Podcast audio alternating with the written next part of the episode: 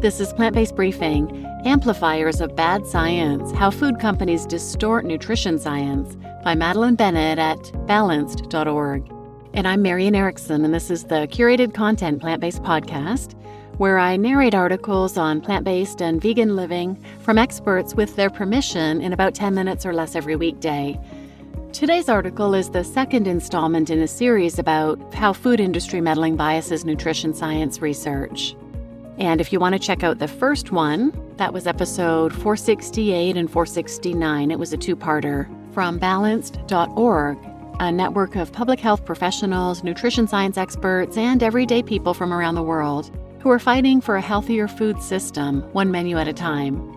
They have community led campaigns and institutional support programs that are influencing nutrition policy in schools, hospitals, and offices in cities around the world. So now let's get to today's plant based briefing. Amplifiers of Bad Science How Food Companies Distort Nutrition Science by Madeline Bennett at balanced.org. This is the second installment in a series about how food industry meddling biases nutrition science research to its advantage and at the expense of our health.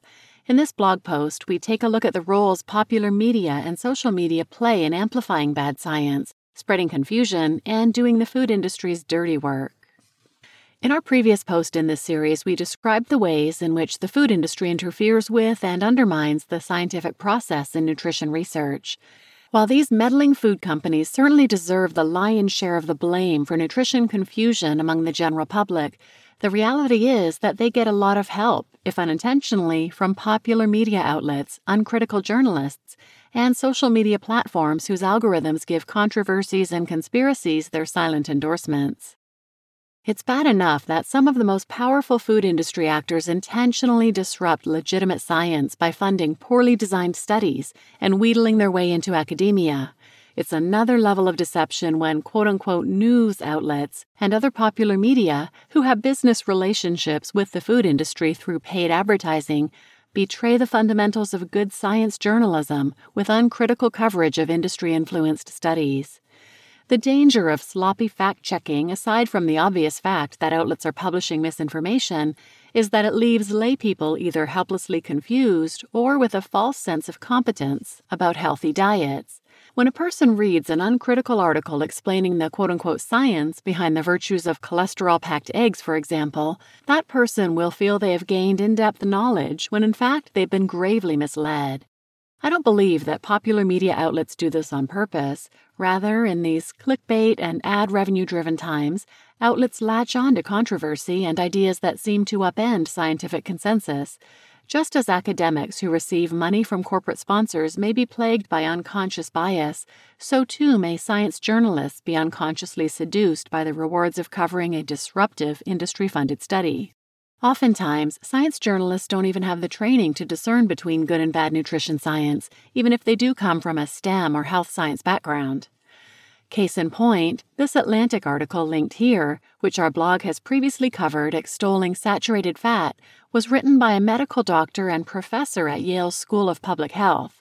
Medical doctors aren't nutrition scientists, and most do not regularly follow advances in nutrition science. Yet the authority of being an MD and a professor at an Ivy League institution would give even skeptical laypeople a false sense of confidence in the author's interpretation of the science.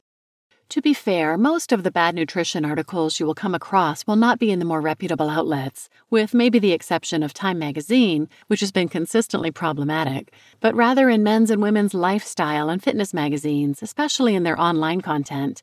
They likely don't have dedicated science reporters, so they're less apt to do their due diligence and are overall less rigorous and balanced in their coverage.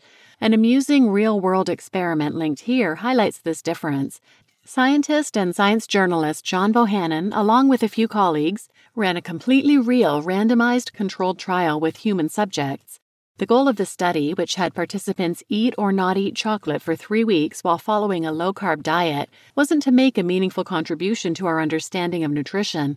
Rather, the researchers were intentionally fishing for statistically significant but highly dubious findings that could be published in a pay to play science journal, then covered in popular media outlets. The point of the operation was to expose how easy it is to generate and publish bad nutrition research that makes headlines across the world. So, how did Bohannon and his team do it? They kept the sample size low, only 16 participants, and made the study duration uselessly short, just 21 days. They took 18 different measurements, including weight, blood cholesterol, sleep quality, and more.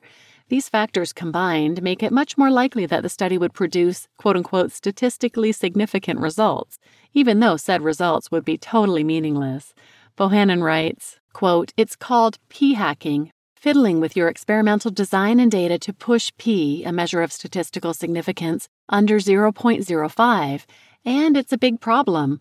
Most scientists are honest and do it unconsciously. They get negative results, convince themselves they goofed, and repeat the experiment until it works. Unquote. After writing up their results, the team sent out their manuscript to dozens of illegitimate science journals, many of which accepted the paper. After Bohannon agreed to pay 600 euros to the International Archives of Medicine, the study was published. His team then circulated a press release and promotional videos to different media outlets. The salacious study was covered in popular media around the world, but notably in lower quality, higher readership outlets like the Daily Mail, Shape, Men's Health, Cosmopolitan, and many others. As egregious as this example is, I still find it less insidious than the way food companies and marketing boards hide behind the perceived legitimacy of academia, whose funding strapped researchers launder bad research questions and misleading data on behalf of industry. Some of those studies may be perfectly sound, some not, but it's impossible to know when the funding source is at odds with any adverse findings.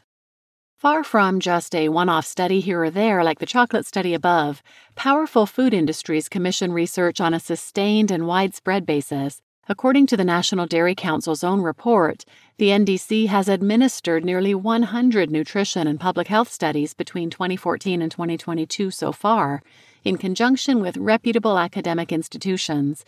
These studies have titles like Influence of Chocolate Milk on Intense Cycle Training and Effects of milk protein concentrate on blood pressure, inflammation, muscle composition, and metabolic health during weight loss in overweight and obese adults.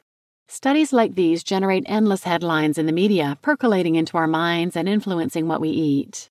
That said, it's now more than just the tabloid rags and pop science magazines spreading fake news about nutrition science. Social media platforms help spread false information and controversy like wildfire. And let's face it, diet might be one of the most controversial subjects to broach in any social context. Worse, the ideological bubbles these platforms tend to foster have a way of distorting reality in the minds of millions, maybe even billions of people. Fad diets become dedicated communities keto, paleo, carnivore, raw vegan, and so on. When different factions clash, anger escalates, in turn garnering more clicks, more engagement, less humility and skepticism, and more ad revenue. It doesn't help either that food companies curate their own social media personalities using ironic humor and controversy to gain the public's favor and interact directly with everyday users of the platforms. The toxicity of the nutrition science conversation is bad news for the fields of nutrition and public health altogether. When everyone believes him or herself to be an expert, both despite and because of the industry mediated confusion in real nutrition science, there can be no shared consensus around the facts and no progress made towards a healthier world. Much of the public disengages from high quality science, preferring instead the false sense of certainty and connection with niche online communities. The only ones who gain from the current climate are the industries and companies at the root of the problem. That may sound bleak, but we can begin to reverse this downward spiral by becoming more media savvy, at least when it comes to nutrition science reporting. This goes hand in hand with science literacy, which we touched on in the previous blog post in this series. So, how can we discern good reporting on nutrition science from bad? The first step may sound too obvious. Don't read just the headline.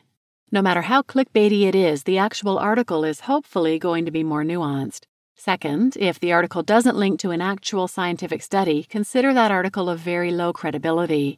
If there are one or more studies linked, read them if they aren't behind a paywall. Look at funders and the study author's affiliations. Association with the food industry isn't necessarily a disqualifier, but it should raise your level of skepticism. Refer to the principles listed in our previous blog post to evaluate the quality of the science. Third, any popular article making nutrition claims or referencing nutrition science should have quotes from the study authors, as well as nutrition scientists not affiliated with the study. Good scientists temper their language and generally don't frame their findings as 100% definitive. I feel more confident in the veracity of an article when there are quotes from experts and acknowledgments of the study's limitations. Fourth, if a popular article is focusing on claims or research that purports to upend scientific consensus, be highly skeptical. This is sometimes the case when articles talk about saturated fat or cholesterol. These articles will usually make a weakly justified dismissal of the last seven decades of nutrition research on saturated fat, cholesterol, sodium, red meat, or something along those lines. Even when they are penned by medical professionals, the claims in those types of articles are usually poorly substantiated or simply unexplained, speaking to the author's lack of expertise in nutrition science specifically. This is only a start, and it's not a perfect antidote to the bigger issue of industry meddling in nutrition science. Perhaps it's best to end on what we can all agree on. No matter what dietary pattern you follow, we all deserve access to the uncorrupted, unsensationalized truth as well as to the means required to eat a healthy, balanced diet. Stay tuned. Part 3 continues to dig even deeper into the industry playbook and what it means for our collective health. You just listened to Amplifiers of Bad Science How Food Companies Distort Nutrition Science by Madeline Bennett at balanced.org, and I'm your host, Marian Erickson. And for the first article in this series, check out episodes 468 and 469 and I will read the third part in an upcoming episode. So please share this with anyone who might benefit, and thanks for listening.